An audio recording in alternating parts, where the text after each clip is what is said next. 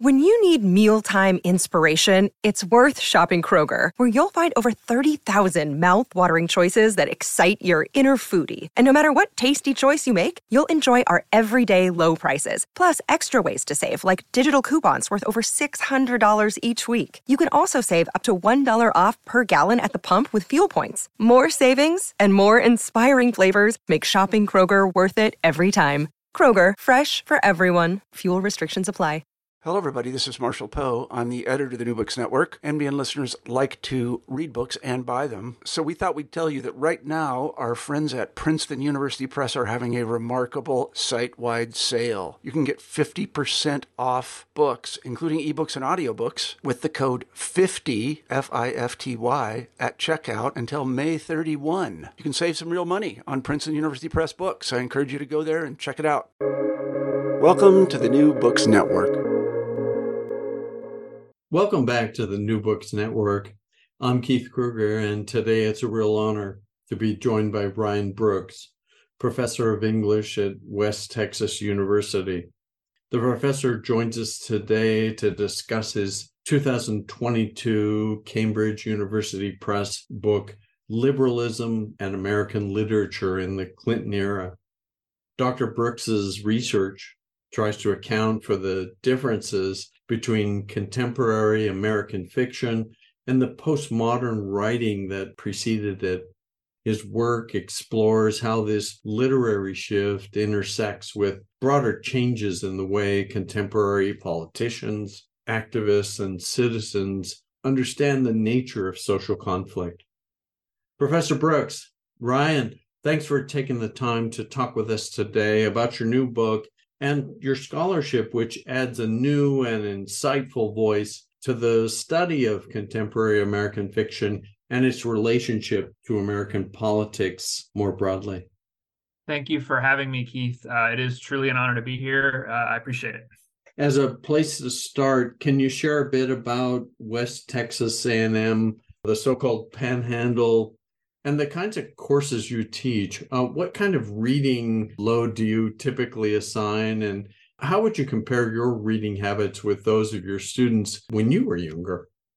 Yeah, uh, so West Texas A&M, which we call WT, is a regional public university in the Texas Panhandle, which is the northernmost, most wide open, most conservative part of Texas. The Panhandle used to be known as the Great American Desert, and it was one of the last places in the U.S. to be settled permanently. Uh, we're actually closer to several other state capitals than we are to Austin, so we're way up here.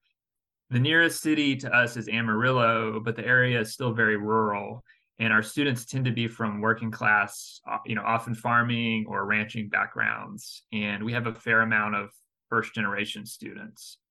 I teach primarily first year writing courses in addition to literature courses for undergraduates and for our online master's program.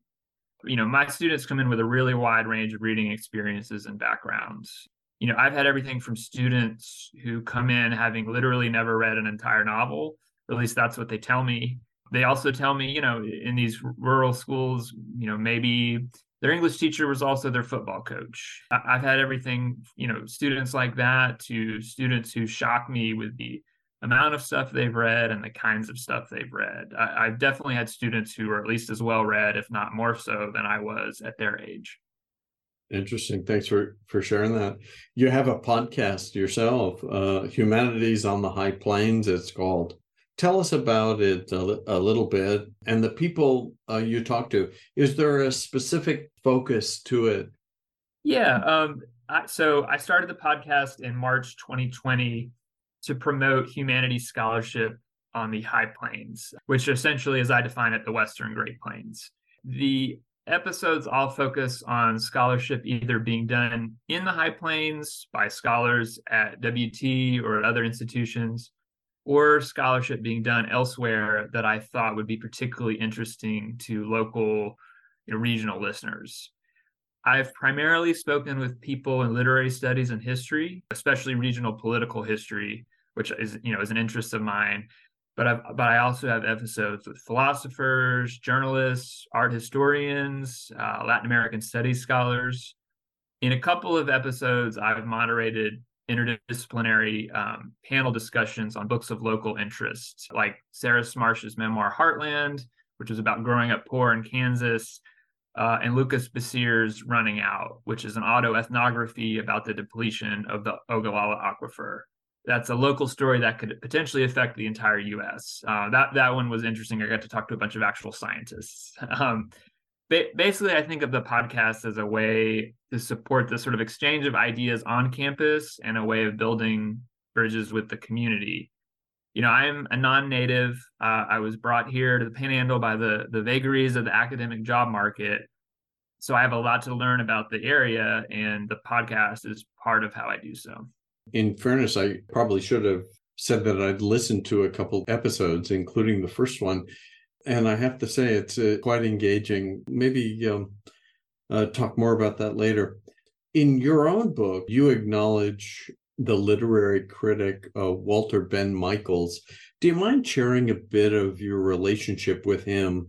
What should listeners understand about his significance, both within literary theory and more specifically, how his work has influenced your own scholarship? Uh, sure. So Walter Benn Michaels was my dissertation director, and this book is a revised version of my dissertation. So he was instrumental in it existing in the first place. As I mentioned in the acknowledgments, my committee also included Madhu Dubey, Nicholas Brown, and Anna Kornbluh.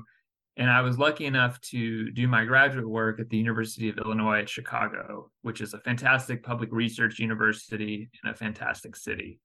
I can't really do justice to uh, Walter's uh, broader significance within literary theory and American literary studies. Can't really do justice to that right now, but I'll just say that the the aspect of his work that has been most influential on me is his critique of contemporary literature and theory's tendency to privilege identity over class and the power of subject position over the power of ideological beliefs as I mentioned in the book, he was really influential in establishing neoliberalism as a lens for thinking about American literature in the early 2000s and for insisting and continuing to insist on the primacy of class and class politics you know especially you know, when it was much much less popular to do so than it is now i think. Yeah sure. And thanks for uh, sharing that. Your 2022 book again is titled Liberalism and American Literature in the Clinton Era and will appeal, I think, to readers interested in a critical analysis of neoliberalism as reflected in the fiction and political discourse before, during, and after both terms of the Clinton presidency.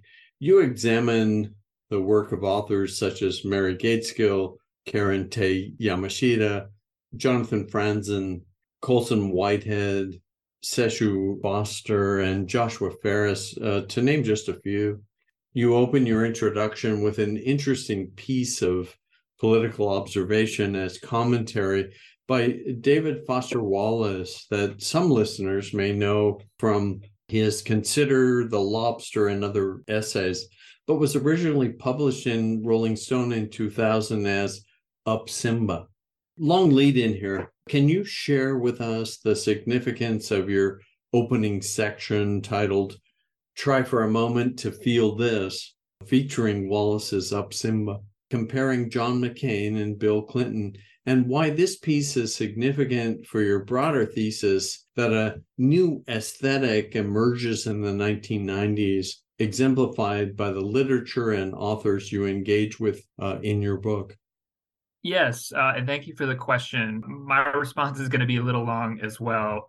Let me start by saying that generally speaking, the book sort of argues that and explores the way that American novelists participated in a broader political transformation that began during the 1980s and 90s. You know, when Democrats and other liberal groups began to embrace free market ideas typically associated with conservatives in fiction, this shift plays out in the form of that new aesthetic that self consciously rejected postmodernism, an artistic tradition that focuses on impersonal systems and structures of power and representation. Uh, although, as we'll discuss, not necessarily class structures. In this new movement, by contrast, writers tend to imagine the world as a collection of individual persons. This is my argument. individual persons, not big social systems or structures. And even when they do write about social relationships, they they tend to focus on things like families, communities, and networks, not classes.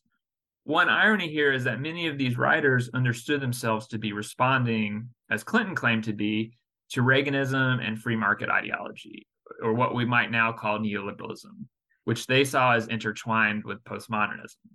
What I try to show is that by personalizing otherwise irreducible political, economic, and ideological antagonisms, by, by personalizing these conflicts, these writers actually reproduce the logic of neoliberalism, which tends to transform market conflicts and ideological disagreements into matters of personal choice, personal responsibility, personal experience. The reason why the Wallace piece you mentioned gets such prominent placement in the book is that it brings literature and electoral, properly, narrowly political politics together in a p- particularly clear way. Wallace was famously critical of postmodern irony, uh, as maybe we'll discuss a little bit further later. Uh, he was critical of postmodern irony, which he argued led to cynicism and social atomization. And this concern shapes his coverage of McCain's campaign in the 2000 Republican primaries. The premise of the article is that the U.S. electorate is suffering from what he, what Wallace calls a quote weird sort of knot in the electoral tummy, by which he means the emotional pain, hurt, sadness of being lied to by politicians, which he argues has led to again cynicism and disengagement. He argues that someone like Clinton makes the pain worse, you know, by famously promising to feel your pain, but turning out to be self interested and deceptive rather than empathetic. Whereas someone like candidate McCain, in, in Wallace's account, promises to soothe this pain by being someone voters think can transcend his own selfishness for various reasons. What is happening here, I argue, is that Wallace is transforming a political contest, which we can think of as a struggle between ideologies and interests, into a referendum on a candidate's connection to voters' emotional pain. So, in other words, he's transforming what could be understood as an impersonal or structural relationship into something like a personal heart to heart relationship, something that we cannot even ultimately call an interpersonal relationship by the end, because ultimately he suggests that the question of whether McCain is sincere or not comes down to the tension between cynicism and sincerity in the hearts of individual voters. So in the end, then the the essay actually reproduces, I argue, the logic of Clintonian campaign rhetoric in which he uses therapy speak and the promise that he feels your pain to justify policies like welfare reform, which other commentators described as a war on the poor, but which he described as a way to cure psychic dependency. This logic also serves to make ideological disagreements seem ir- irrelevant. Uh, Wallace claims that McCain's actual ideological beliefs, quote, count for nothing, or at least secondary to the promise that he's going to heal voters' emotional pain. There's a lot there, and I think we'll be able to dig into a bit of it uh, as we go on. Can you step back a little, though, and share how you understand the key concepts you're really working with in the book, such as postmodernism and neoliberalism? It seems fair to say the terms have spawned their own and quite separate cottage industries of critical commentary. How would you present these concepts to a general audience, and how does um, class struggle fit into it? Yeah, so so when I have to define postmodern literature, I say that it emerged in the 1960s, uh, that it is mo- that is the most important non-realist experimental aesthetic in late 20th century literature, and that as a, as a distinct aesthetic, this is how I define it. it. It's postmodernism is characterized by an interest in the way that reality is quote unquote constructed by impersonal systems of meaning and representation. You know, things like language, stories, culture, media technology, historical narrative.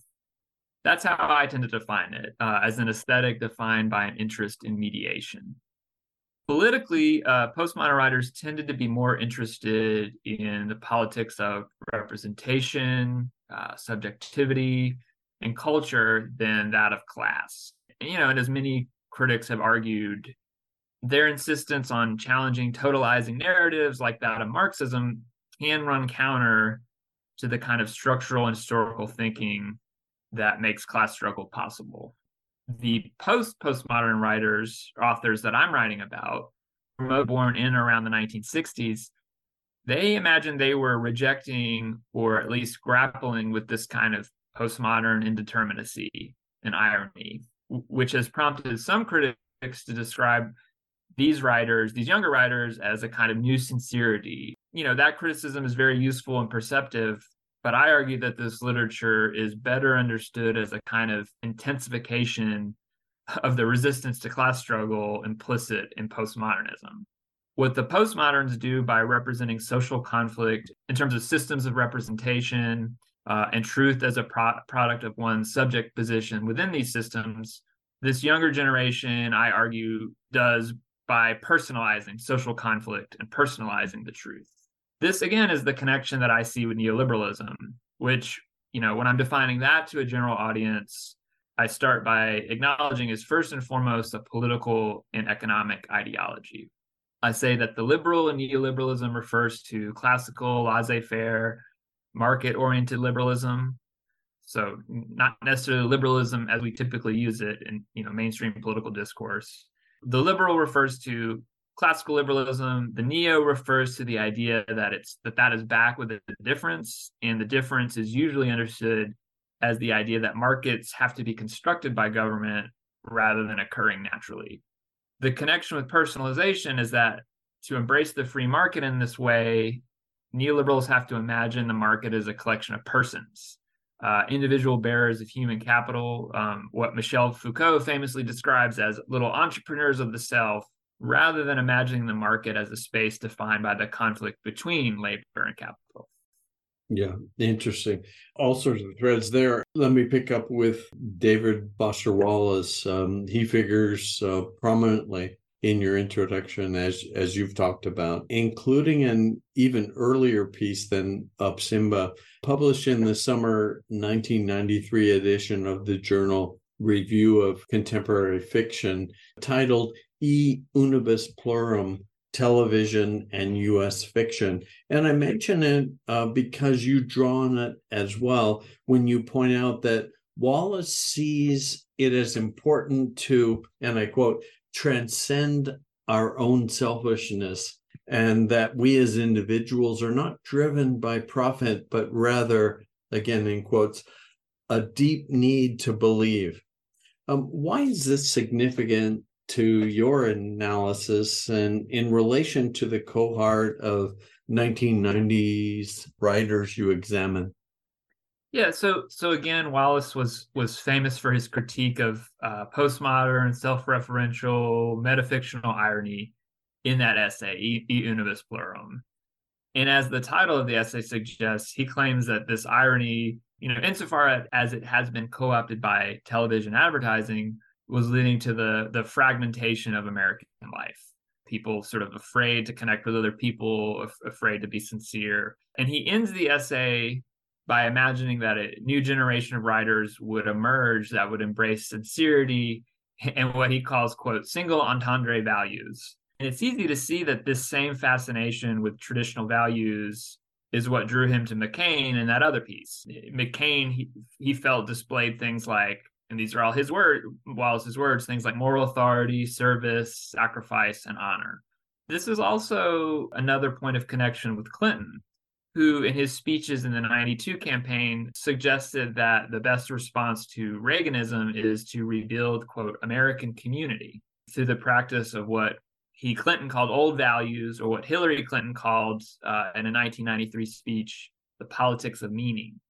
This communitarianism is certainly not simply identical with Reaganism, but it's also pretty compatible with it, as I try to show in the literary realm, Wallace's critique of postmodernism was influential. Um, and you, you especially see it in writers like Eggers, Eugenides, Ferris. But to be clear, you know, as everyone who has read his work knows, I, I think you mentioned you were familiar with The Pale King. You know, as everyone who's read Wallace's work knows, he does not simply reject experimentalism um, and start writing in a more traditional way. It's more like his work is predicated on grappling thematically, but also formally with the consequences of postmodern irony. Um, you, you, see this even in a nonfiction text like *Up Simba, I try to articulate what is post postmodern about that text by contrasting how he experiments with the second person, you know, direct address, the you pronoun, mm. um, in a way that is importantly different from how a writer like Norman Mailer experiments with third person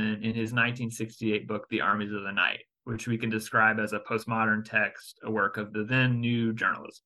So I, I try to kind of show how Wallace's literary commitments are shaping even his his work of journalism.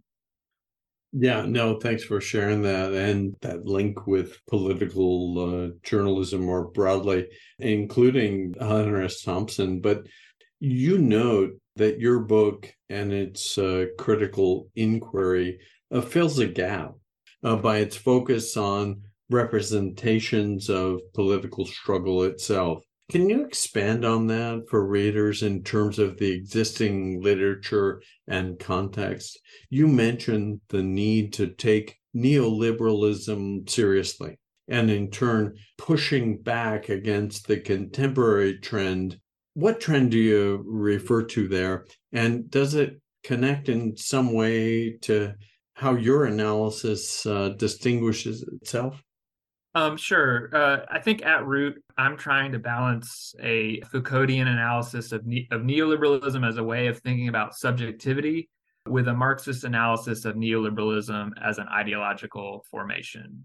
The idea that, you know, David Har- Harvey famously said, he wrote, neoliberalism has functioned as, quote, a political project to reestablish the conditions of capitalist accumulation and to restore the power of economic elites what the latter commitment means when I say I want to approach it neoliberalism as an ideological formation, which is what I mean when I say taking it seriously.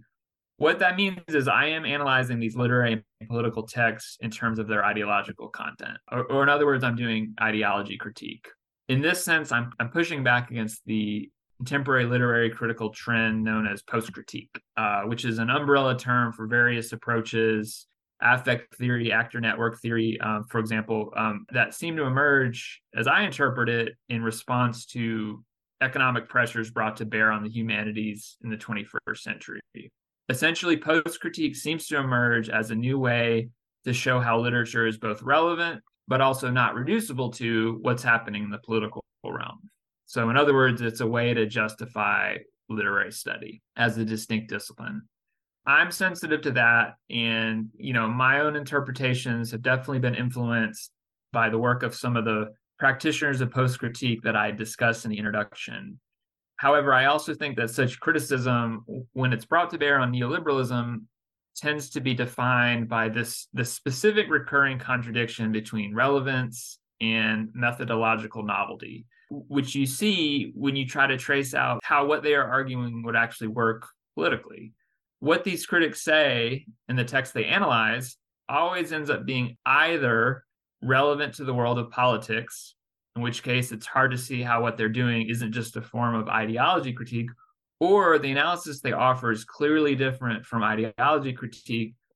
But then it's hard to see how this analysis and these texts could be relevant to and make a difference in the world of politics. That's how this is the tension that, that I keep seeing to me, this tension seems symptomatic of the same, I, guess you'd call it ambivalence that governs the, the left liberal texts I interpret in the book. It seems to me these critics want to imagine alternatives to right wing neoliberalism, but they also seem to embrace the idea that we live in a post ideological world where ideological critiques and ideological alternatives are not really possible. And I, I reject that notion. Yeah, interesting. We'll bring that to bear, I suppose, later. Uh, the the post postmodern writers that you read, uh, do you have a favorite or favorites between Wallace, Ellis, Ferris, Franzen, Gaitskill, Powers, or Yamashita, just for instance? And and I guess it goes without saying why. And to what extent is there a tension uh, between the aesthetic and political ideals and preferences you bring uh, to the novel. Is that even a fair question, uh, given the diversity of stylistic approaches? Or how do you teach your students, for that matter, uh, to evaluate across the artistic diversity, both in terms of technique, and theme? So I think that's a classic question. Um, my my answer here is not particularly profound, but I think of what I do is teaching students how to make interpretive arguments. Well, you know what a text means rather than evaluative arguments. You know whether it's good or not, whether it works or not. And to interpret what a text means, you you have to learn how to think about its both its form and its content. This distinction I've just sort of given, you know, teaching students how to interpret rather than evaluate, of course, gets really fuzzy in practice. My aesthetic, you know, values come through in the text I choose to assign in the first place. And of course, you know, I think as we'll discuss, interpreting the political content of a literary text can shade pretty quickly into an evaluation of the political content of a text. That said, and I, I think most English professors would agree with this. Um, it, it's often really generative to teach texts that you find stylistically and or politically problematic in some ways. In the book, I describe Richard Powers' Gain, his novel Gain, as an exhilarating text to think with, and even though I find its political vision ultimately problematic. And I think that might be the best way to answer a question like this. David Foster Wallace's work has been important to me and exhilarating to think with since I was an undergrad in the 90s. and that remains true, um, though though not necessarily in a celebratory way. The same is the case with the Fran, you know Franzen's correct the corrections, Yamashita's Tropic of Orange, and Ferris's Then We Came to the End. Um, great text to think with, even if I sort of kind of point out problematic things about their political visions. Fair enough. Sorry to put you on the spot with that. I think our own individual imprints have a lot to do with, you know, how we respond to the literature that's out there. In 2002, Jonathan Franzen pulled together and reworked some 14 shorter pieces into a 300 page book titled How to Be Alone. He opens it with a word about this book in which he talks about a 1996 Harper's essay he wrote, which upon rereading for inclusion, he noted, and I quote, I found an essay evidently written by me that began with a 5,000 word complaint of such painful stridency and tenuous logic that even I couldn't quite follow it in the five years since I've written the essay, I'd managed to forget that I used to be a very angry and theory minded person. Franzen points out he then reworked the piece for clarity, and this transformative process conferred more broadly on the other essays in the book with the intention of it as a record of a movement away from an angry and a frightened isolation toward an acceptance, even a celebration of being a reader and a writer. I wanted to open with this as a as a lead-in to invite you to share your analysis of the exchange between the seemingly uh, more avant-garde writer Ben Marcus and and the more mainstream Jonathan Franzen. Marcus had written a 2005 piece in response to Franzen's essays, including one from the collection I, I just mentioned, How to Be Alone, titled Mr. Difficult, in which, as you know, Franzen questioned the value of difficult fiction with reference to the over 900 page novel, The Recognitions by William Gaddis. Can you share with listeners your analysis of the exchange between these writers the rhetoric about reader writer and the contract model, as Franzen refers to it, how did you come to conclude in your book that, and I quote, one of the most high profile literary debates of the last 20 years turns out to be a way of making genuine artistic disagreement impossible? So, Franzen is famous for writing these essays in which, as you just said, he, he dramatically repudiates difficult postmodern writing like that of Gaddis, and in which he declares his affinity for more traditional realism. And he justifies this by invoking the notion of an authorial contract, he he writes, and this is me quoting him: "Every writer is first a member of a community of readers, and the deepest purpose of reading and writing fiction is to sustain a sense of connectedness, to resist existential loneliness, and so a novel deserves a reader's attention only as long as the author sustains the reader's trust." End quote. Now you'd expect Ben Marcus, uh, you know, as a sort of experimentalist, to reject this idea of an authorial contract, or at least I would expect him to reject it. You'd expect him to defend the right of experimental novelists to be indifferent to or even actively hostile to the interests of the reader. But instead, he defends experimental literature essentially in the name of a contract with his particular readers, who are not superior, he says, just simply different. Ultimately, the, the debate seems to resolve into a kind of consensus in which the role of an author is to maintain his particular community or kind of reader.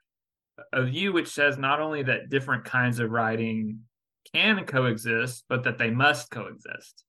That there be as many styles of writing as there are kind of reader or kind of person, as as Franzen puts it. This pluralist communitarian logic is is what I mean when I say that it makes genuine artistic disagreement impossible.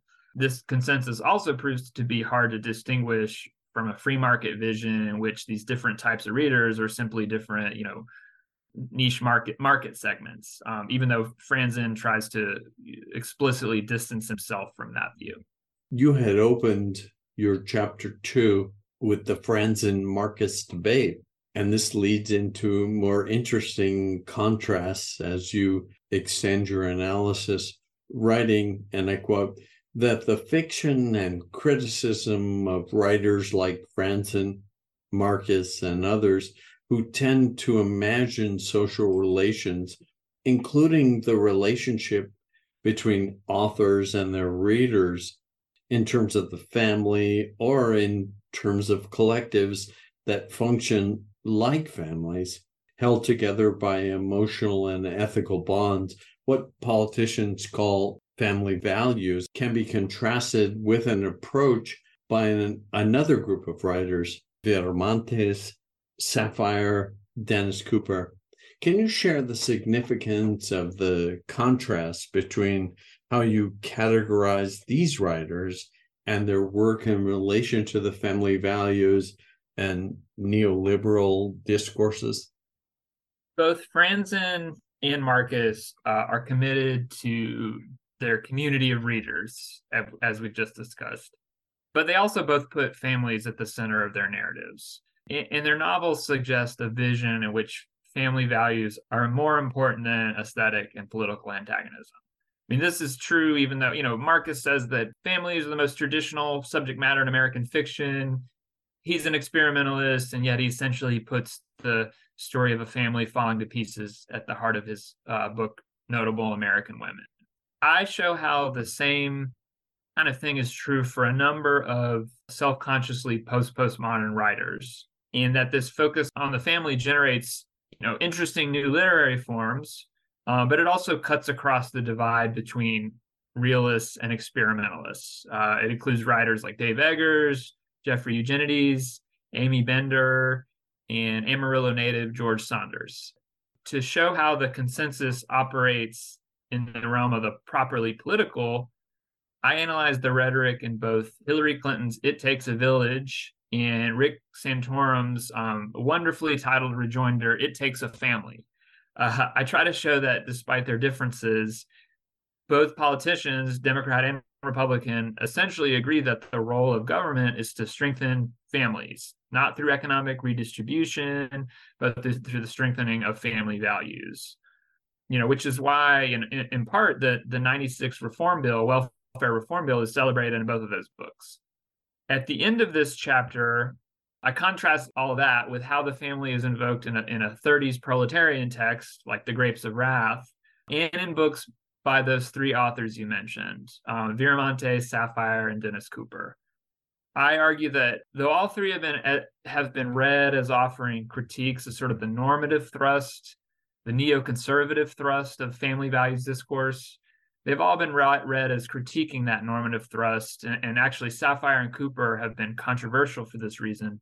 What really marks them as different, in my view, is that, like Steinbeck, they use family imagery to insist on irreducible structural antagonisms.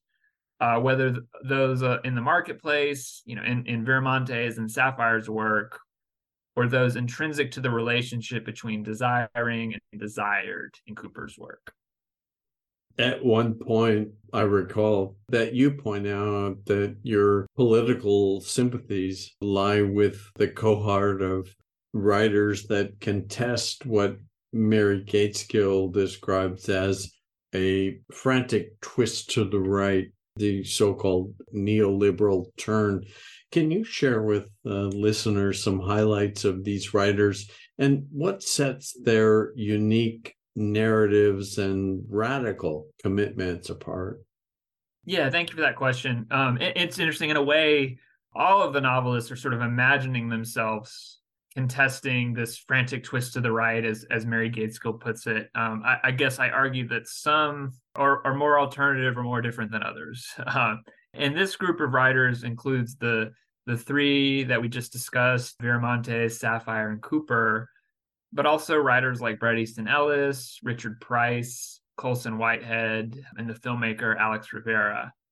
What sets them apart in my account is that they all insist on the irreducibility of political struggle under capitalism, though they do so in a very wide variety of ways. You know, as we'll discuss more when we get as we move further further along in individual chapters.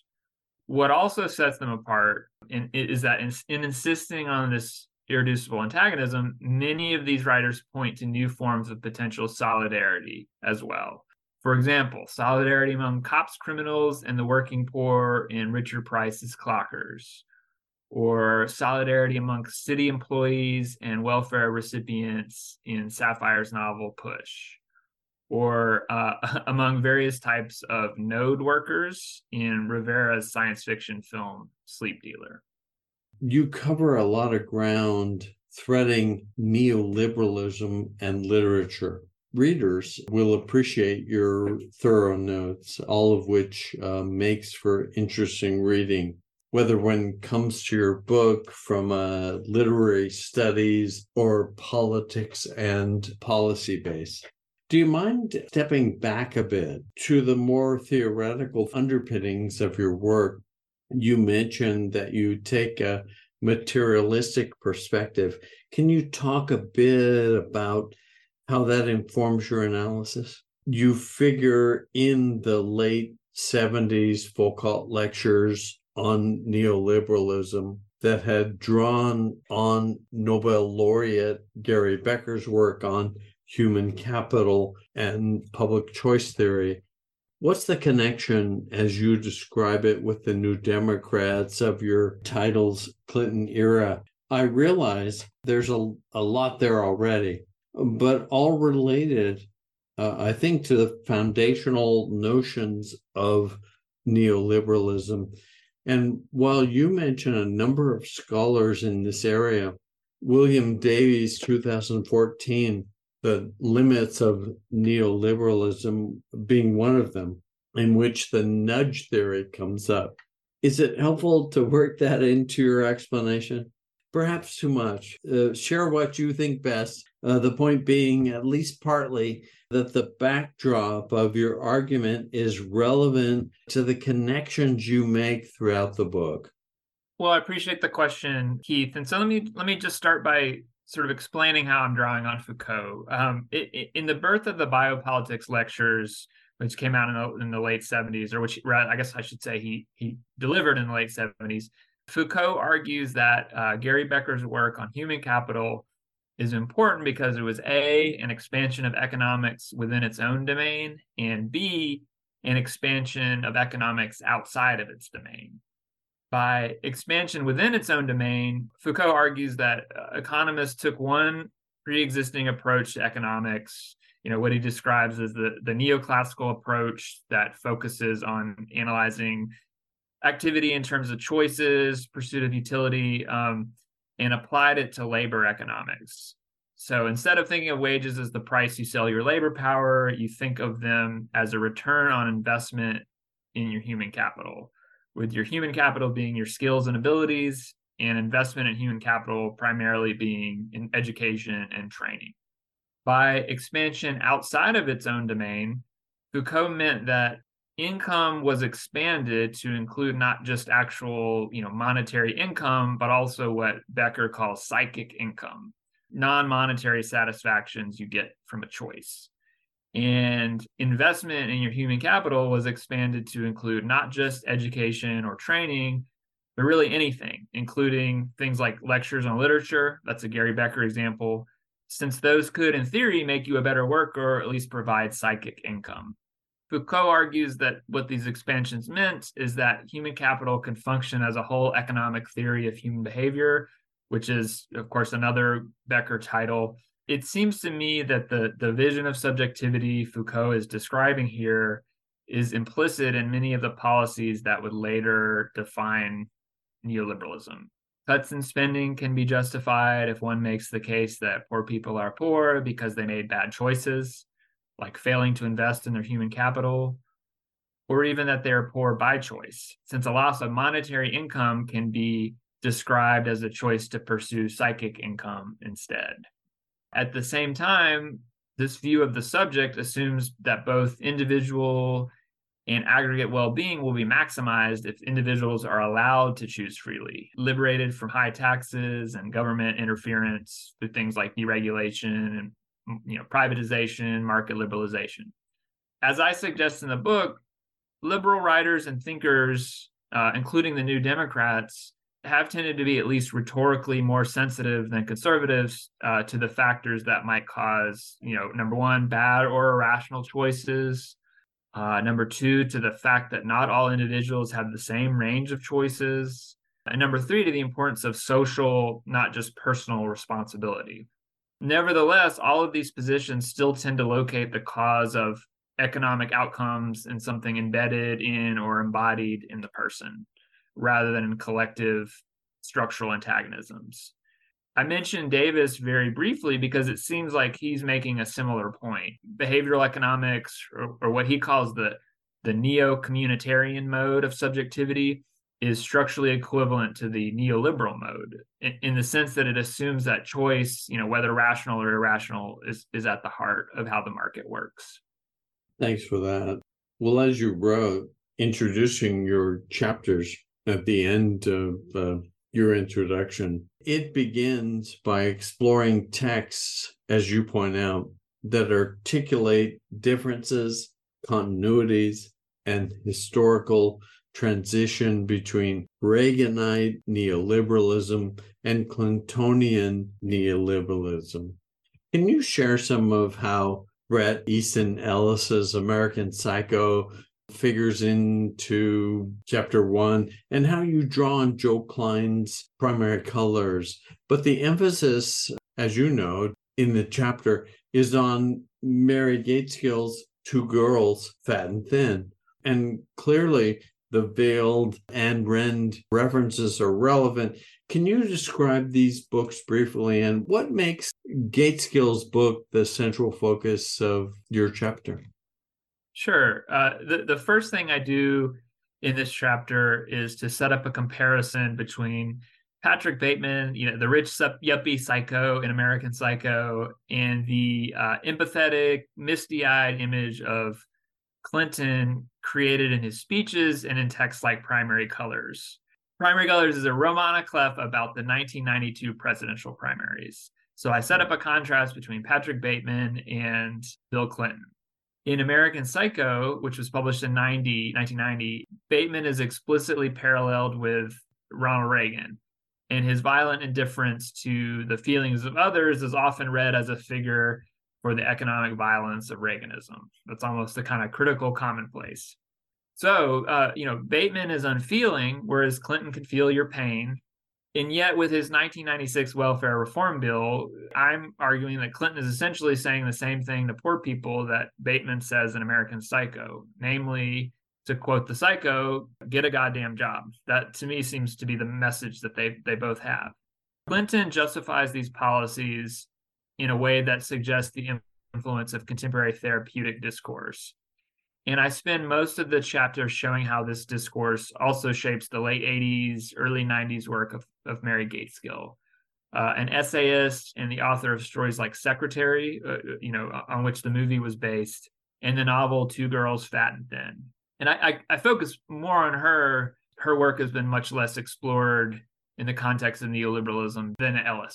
I read her work as an intervention in what were then contentious debates about female masochism, sexual harassment, and campus sex codes. Basically, I show how Gaitskill positions herself between those who argue that women's sexual consent should be understood as coerced uh, because of gendered asymmetries of power, and on the other hand, those who argue that this consent should be considered free and rational. Gaitskill kind of triangulates. Uh, she suggests that instead, young women often make irrational choices because they don't value what she calls, quote, their own ex- internal experience of the world. A lot of her work is about insisting that people value their own experiences. I argue that such statements reflect the influence of the self-esteem movement that blossomed, you know, the 80s and 90s and, you know, movements which were controversial at the time to a lot of feminists precisely because they seem to direct attention to personal development rather than to collective action. This personalizing logic is really explicit in her novel Two Girls Fat and Thin, which what could very well be understood as an ideological disagreement about capitalism. There's a tension between a left-leaning journalist and a follower of a very, very, very thinly veiled, I'd say transparently veiled version of Ayn Rand, so that, you know, there's this conflict that could be understood ideologically. Instead, it proves to be a product of the two women's failure to come to terms with their own emotional experiences, which is like a plot resolution that is essentially a way of symbolically resolving broader political conflicts. That's sort of my claim about Gaitskill. Well, what do you think? Uh, because you also bring up the Me Too movement in relation to uh, Lewinsky and Clinton, of course. And you tie that back into Gaitskill's short story, The Secretary. But I think yeah. her her work more broadly. Yeah, I mean, and I bring in Lewinsky. Um, Lewinsky's statements about her affair with Clinton are interesting because she's talked about how in the 90s it seemed important to her to insist that she was not you know not a victim in that situation. Whereas more recently she's written about how she sees there was you know just such an asymmetry of power between her as an intern and clinton as president that it certainly complicates notions of consent and choice. And i think Gaitskill seems to be you know her work sounds a lot like how lewinsky sounded you know in the early 90s where it seems Gaitskill is interested in resisting what she considered notions of victimization and sort of insisting on the power of women, you know, that women were as free as men, although she does, again, it does acknowledge the way that, you know, irrational choices can be made because she argues young women, you know, aren't taught to value their own experience. So that's mm-hmm. sort of her her position. That's the kind of connection with Lewinsky that I was tracing out. Sure.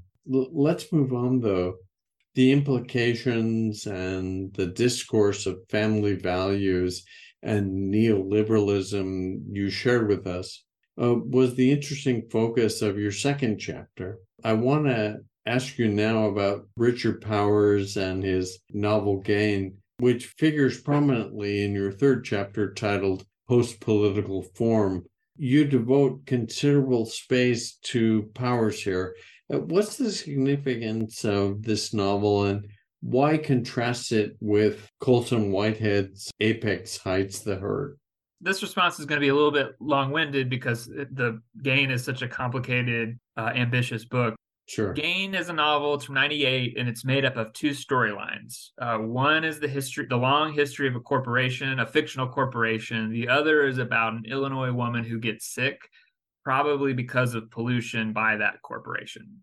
You can think of this structure as dramatizing the tension between corporate shareholders on one hand, you know, those who profit directly, and corporate stakeholders on the other. Um, corporate stakeholders, you know, as that term is often used, is to designate those who are affected in other ways. One of the most striking features of the book is that the two storylines never intersect in the sense that the characters in one storyline never interact with the characters in the other. This gap seems to suggest, among other things, that the conflict between the two groups is really just a matter of misunderstanding and misperception, as the characters collectively fail to understand that this is a system which ultimately threatens life, human life itself, in an ecological sense. It's a system that, as the narrator puts it at one point, quote, all mankind became stakeholders. This way of representing global capitalism is quite powerful but it also seems to disavow, I argue, the, the real conflict between stakeholders and shareholders. Shareholders, you know, often benefiting directly at the expense of mere stakeholders.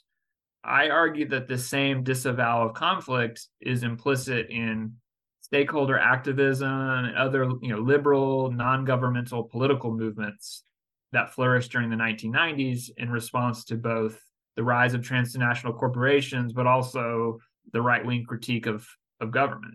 Instead of imagining a government whose actions are necessarily an extension of economic class conflict and whose role is to protect the victims of capitalism, these movements imagine a government that can somehow coordinate these economic interests from the outside in a way that's supposedly mutually beneficial for all. This is why these movements thought they could be political without being governmental a vision that I think is better described as post political.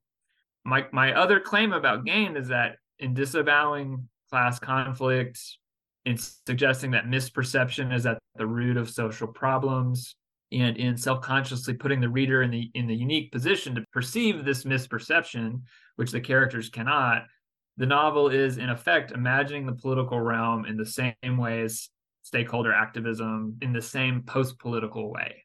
So I end, as you said, by comparing Gain with Colson Whitehead's Apex Hides the Hurt, because that novel is about another consequence of the rise of transnational corporations in this decade. Apex Hides the Hurt is from 2006, but it's about the consequences of the rise of transnational corporations around the turn of the millennia. The consequence of local governance that is increasingly predicated on attracting and even emulating these these corporations. So like corporate governance in a different sense. Apex hides the hurt is a you know it's a wonderful little novel about a nomenclature consultant which is a branding expert who comes up with names for new, new products. He's hired to rename a small town. And i argue that the resolution of the novel essentially stages a rejection of corporate governance, a rejection of the impulse to you know allow profitability instead of say equitability to to drive governance. What I mean in part is the name he picks is the name he picks for the town.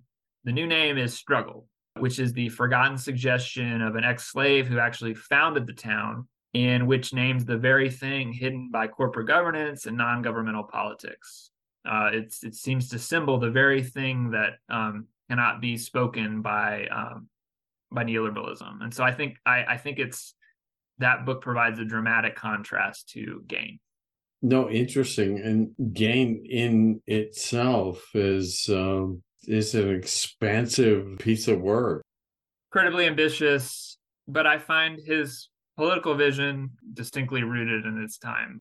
I feel that he disavows conflict in a way that resonates, I think, with a lot of you, know you could say members of the professional managerial class, people like you, like me. Um, it, he, he's his work is very compelling in terms of framing the the contradictions of corporate capitalism, uh, or the way that sort of these contradictions just keep re- reappearing again and again and again over the course of the history of uh, American capitalism. Um, he, he's brilliant in articulating the the ways that corporations, especially chemical corporations, can produce surplus life.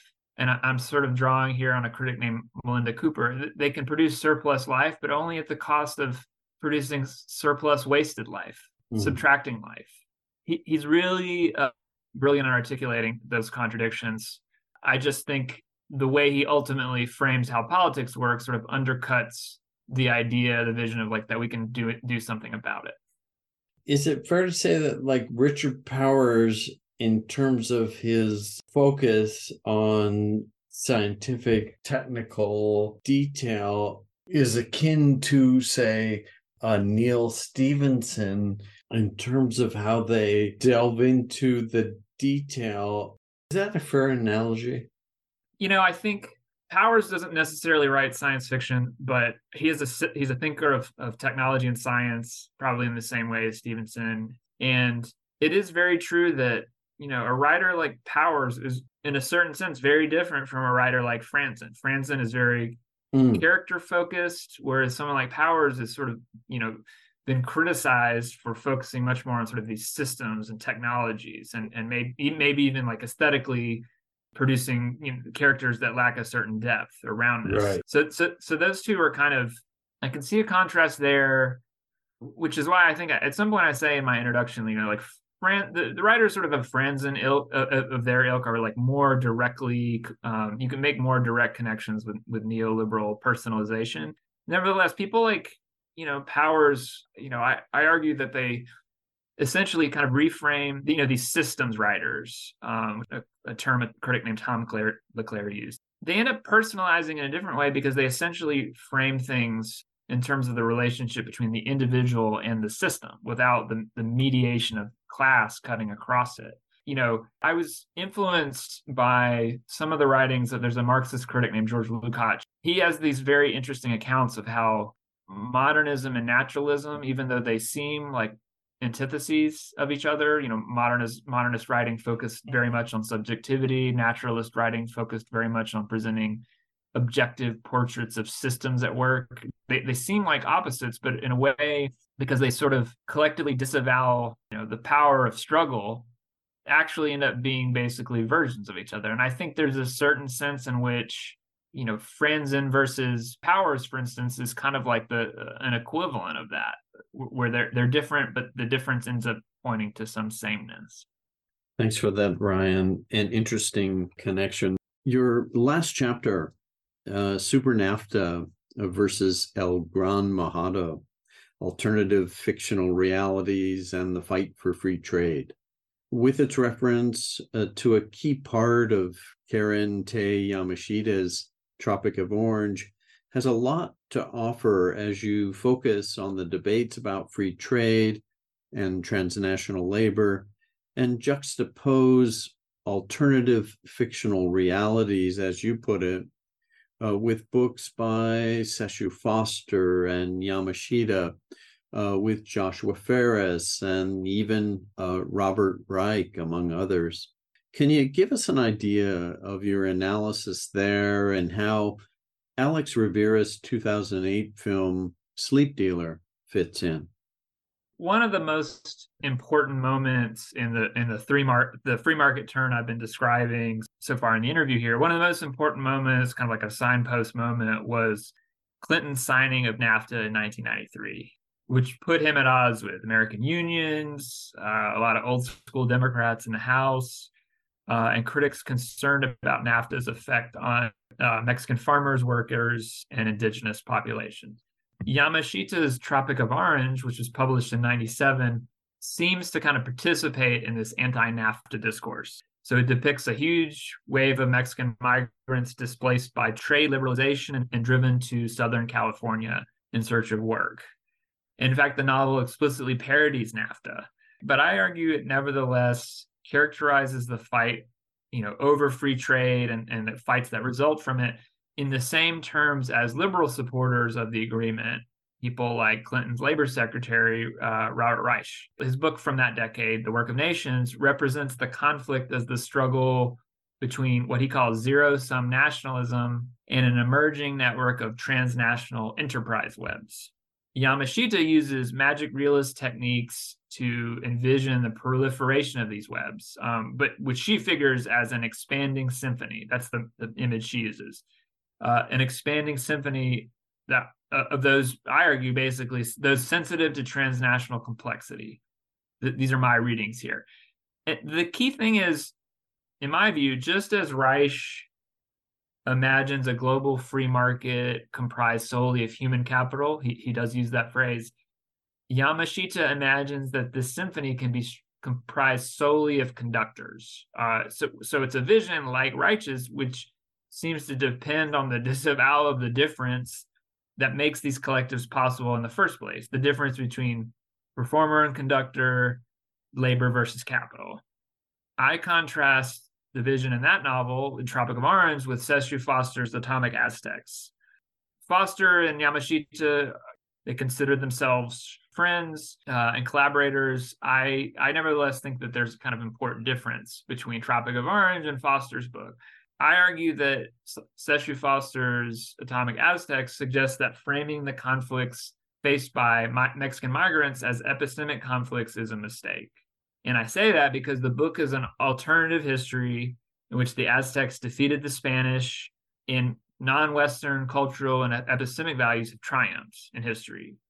But at the same time, the violence of exploitation very clearly remains in that alternative history.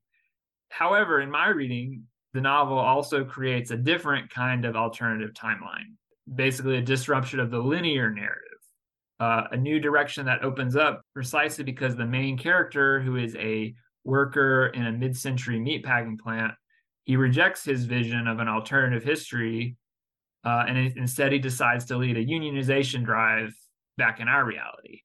So the the film Sleep Dealer is another speculative borderland text, and like Atomic Aztecs, it ultimately i argue suggests that migrants create can create what i call an alternative future i call it that rather than alternative history they can create an alternative future if if they embrace a vision of the world defined by class conflict rather than epistemic conflicts. So i'm arguing that atomic aztecs and sleep dealer are both sort of making the same in- intervention in very different ways.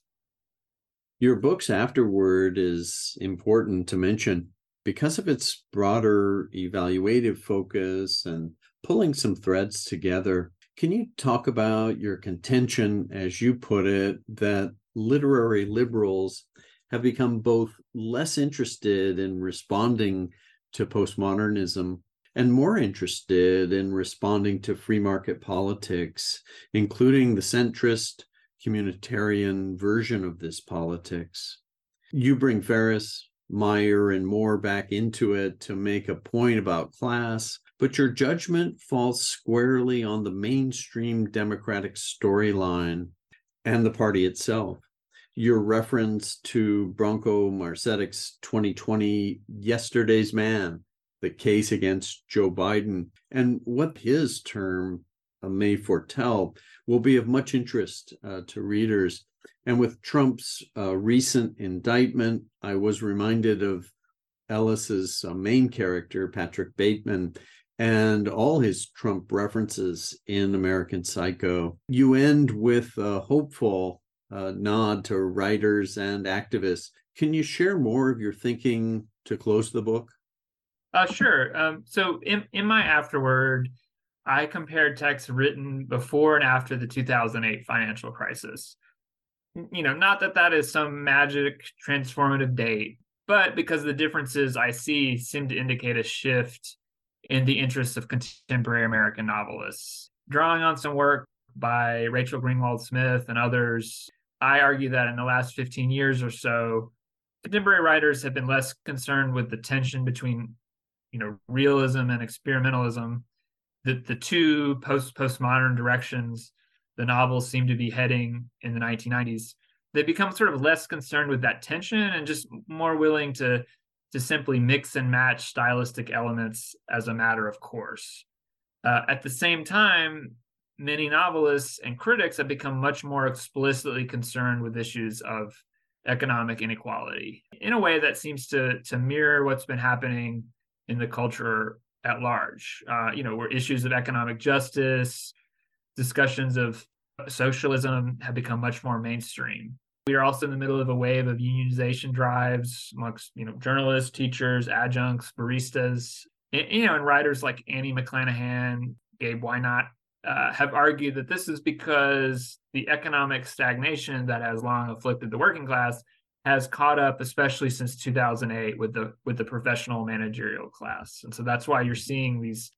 economic ideas, these sort of nods to socialism start to appear much more in the cultural mainstream and in literature. I write that, actually, I write this in the introduction. Um, in this sense, we can say that contemporary writers have reached a conclusion similar to that of Autopsy, the Democratic Party in Crisis, which was a report published by progressive activists to explain Hillary Clinton's defeat in the 2016 presidential election. Uh, they wrote this is a long quote the party has attempted to convince working class voters that it can advance the interests of the rich and working people with equal vigor. This sleight of hand was more feasible pre 2008 economic crash, but it has since lost credibility as inequality grows and entire communities are gutted by free market, anti union, anti worker ideology and policy. The champions of the growth raises all boats mythology had their chance and they failed the vast bulk of working Americans. So, in other words, as they put it, quote, the mainstream Democratic storyline of victims without victimizers lacks both plausibility and passion. Now, so their suggestion is, of course, that this loss of faith in the old mainstream storyline has led to the emergence of new storylines. You know, from the politics of Donald Trump to the politics of Bernie Sanders. It's what the theorist Nancy Fraser describes. I mean, these are her terms the rise of reactionary populism on one one hand versus progressive populism on the other. However, Trumpism has also been described as simply neo- neoliberalism on steroids. And as you noted, as you kind of alluded to in your question, Trump was Patrick Bateman's favorite public figure. and so his sort of, uh, you know, ascendancy almost like seems like this sort of return of this uh, Bateman-esque worldview just writ writ incredibly large. And as Marcetic argues in the book you mentioned in your question, you know, when, when Biden was elected, he was understood by many as the embodiment of precisely the kind of 90s neoliberalism I've been describing. So I think it's it's obviously an open question whether we've entered some new moment in the realm of electoral politics. Nevertheless, I make the case in my in my introduction, but also in my conclusion that contemporary writers have embraced this need for new storylines. They've started to reject a vision, I argue, you know, the vision where you can have victims without victimizers, you know, that you can have winners without losers.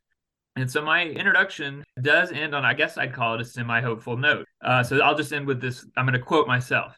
Whether or not Biden's allegiances to the past actually translate into the left's gloomiest prophecies about the future, uh, namely that a Biden presidency will produce the rise of someone much worse than Trump, it seems likely that the gap between working class Americans and the rich and powerful will continue to, to widen. That is true, however. It, it seems just as likely that contemporary writers and activists will continue to respond with stories of working class solidarity and agency, ideological narratives and forms of subjectivity that will resonate culturally and perhaps even politically in ways they haven't in decades. Thanks, Ryan. L- let me follow up on some thoughts you shared earlier uh, that you reject the notion uh, that the critics and authors you examine in your book seem to put forth, namely that any ideological alternatives to the neoliberal turn are somehow impossible. In a sense, concurring with the logic of Britain's Iron Lady, Margaret Thatcher, and her iconic assertion there is no alternative, referring to capitalism as the only viable economic system. Ellis ends American Psycho with reference to a door covered by drapes at the yuppie watering hole Harry's, above which reads, This is not an exit. And while the reference seems an even more literal one to Sartre's no exit, as you point out, the, the message seems the same. How do you make sense of the possibilities and who is best articulating the alternative realities, or as you refer to them in your book, Ryan, alternative futures? Yeah, um, thank you for that question. You know, in my reading, uh, ironically, I argue that you know the sign at end of American Psycho ultimately does not make that Thatcher point. Uh, it kind of it, it certainly seems to be inviting a reading like that. There is no exit. There is no alternative. I argue it ultimately does not make that point. You know, if it, her claim, as it's widely sort of read, there is no alternative to capitalism, but which seem to slide so easily uh, into well, oh, really? What I'm saying is there is no alternative to neoliberalism. um, uh, it's the it's the view that uh, the the critic, the late critic Mark Fisher, famously described as capitalist realism. to be realistic is to be neoliberal. I argue, actually argue that uh, American Psycho is not making that point. And I actually also argue it's not making the point that, you know, as some critics have read it, that there's no exit from this sort of postmodern hall of mirrors, that there's no way to tell the difference between reality and ideological illusion. I understand that reading, the reading of, you know, American Psycho as postmodern text. And and you know, in this in this instance, for example, as you said, the sign the sign itself is a kind of intertextual reference. It's a reference to Sartre's no exit, it's also a reference to Magritte's "This is not a pipe." so, in other words, it it totally is in the novel a sign pointing to other signs, which just point to other signs, which ad infinitum. You know, as if perhaps to suggest there's no way to break free from this postmodern hall of mirrors. And I think that certainly is how David Foster Wallace understood Ellis's work. He was a big critic of Bret Easton Ellis. It seems like he understood it as kind of being committed to this cynical postmodern indeterminacy you know the inability to distinguish reality and illusion. This is that's why i think wallace was again so critical of ellis. I i actually argue that the final scene of the novel you know when read as a whole makes makes almost like the opposite point. We see bateman's friend price come close to having an epiphany uh, this moment of personal awakening you know on the inside uh, as it's described. And it's specifically an epiphany about Ronald Reagan and his inside, the sort of the question of what's his true character. So this scene is happening, and then but then Price is shut down. It, essentially, Bateman tells him, "quote Inside doesn't matter." And then then we get various other symbolic elements, and then we get the no exit sign. And I read this sequence, and you know people can decide for themselves. I, I read this sequence as essentially Ellis saying, "Okay, what does or does not happen on the level of the purely personal, the, the internal, you know, whatever happens there, this is a collection of yuppies in a space materially distinct from and separate from the many, many poor people in the novel who would have been barred entry to this place.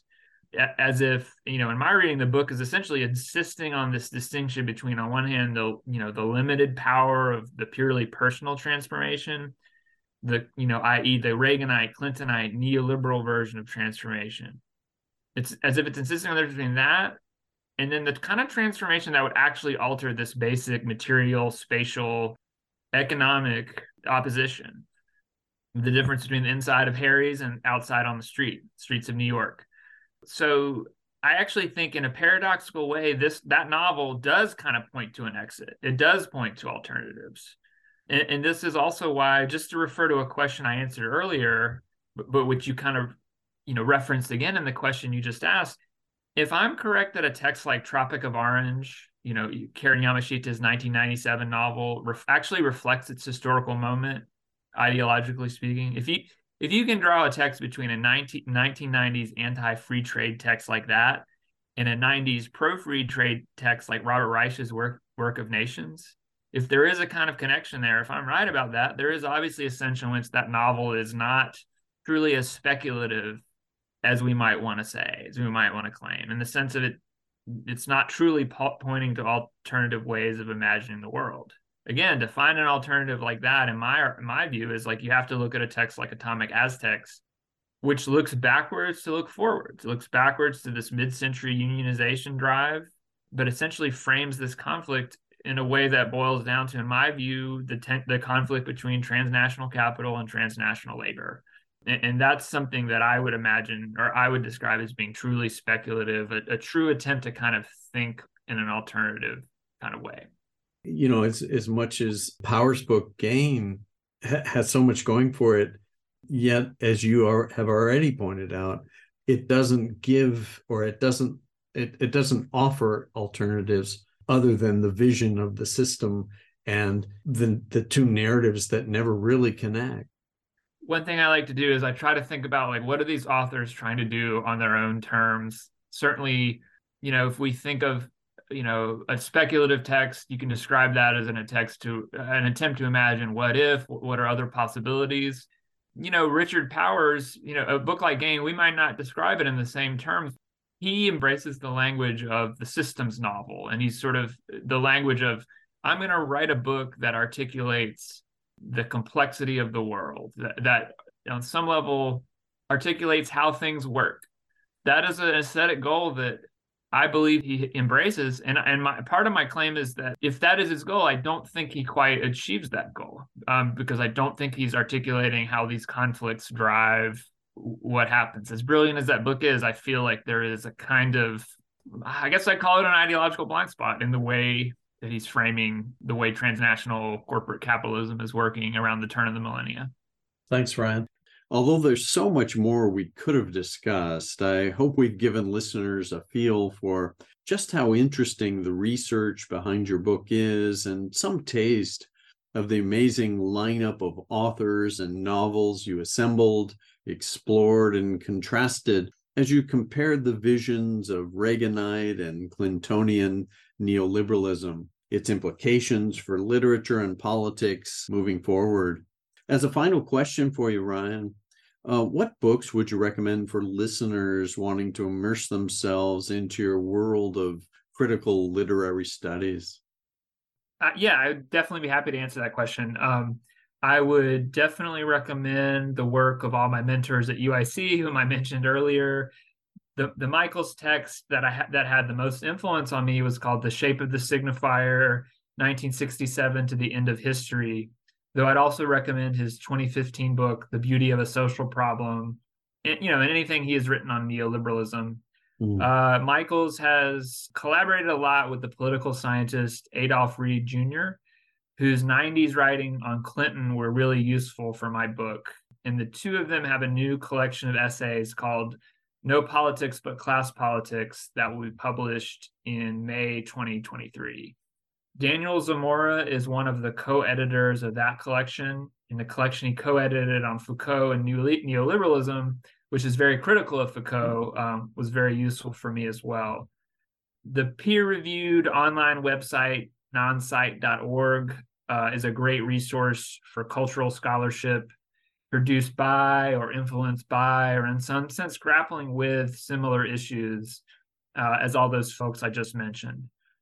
I'd also want to mention um, Melinda Cooper's book, Family Values uh, Between Neoliberalism and the New Social Conservatism, which is a great book to read in dialogue with Nancy Fraser's book, The Fortunes of Feminism. They disagree about certain things, and I'm on Fraser's side of the debate, but Cooper's book is useful as a history of, for example, you know, the actual complexities of human capital discourse. Finally, two texts that I found really useful for articulating just what was new about the New Democrats, uh, or in other words, how 90s era liberalism was distinct from New Deal, Great Society liberalism, are Janice Peck's The Age of Oprah, a cultural icon for the neoliberal era. Though o- Oprah herself only comes up once or twice in my book. Um, but that book is really useful. But also Eve Bertram's The Workfare State, Public Assistance Politics from the New Deal to the New Democrats. The both of those books were great for articulating the difference between New Deal, Great Society liberalism, and what the New Democrats believed, and and Clinton's sort of unique role within within that newer form of liberalism. So I'd recommend those. Uh, thanks for sharing all that. Those interested in broadening and deepening their understanding of both the critical and literary aspects of contemporary American literature and its connection to what Mary Gaitskill referred to as our frantic twist to the right would do well to pick up Ryan Brooks' thoughtful and insightful book, Liberalism and American Literature in the Clinton Era published by Cambridge University Press in 2022. For that matter, you're well advised to listen to Ryan and his engaging podcast, Humanities on the High Plains, which offers a plethora of themes of both regional and national interest. Professor Ryan Brooks, thanks for being out there. Your students and podcast listeners are fortunate to have you doing what you do appreciate you sharing your insights and thoughts about so many things that matter today uh, with an added nuance that broadens perspectives in a supportive and engaging manner. Thanks also uh, for your reading recommendations. uh, which your new book, in a way, has its own version of fiction well worth engaging with as a way to illustrate the analysis in, again, your 2022 Cambridge University Press publication, Liberalism and American Literature in the Clinton Era. Thanks again, Ryan. Thank you so much, Keith. I really appreciate that you took the time to listen to Humanities on the High Plains. And I really appreciate the time you took looking at my book and inviting me here to, to speak with you today. It was, a, it was a real honor.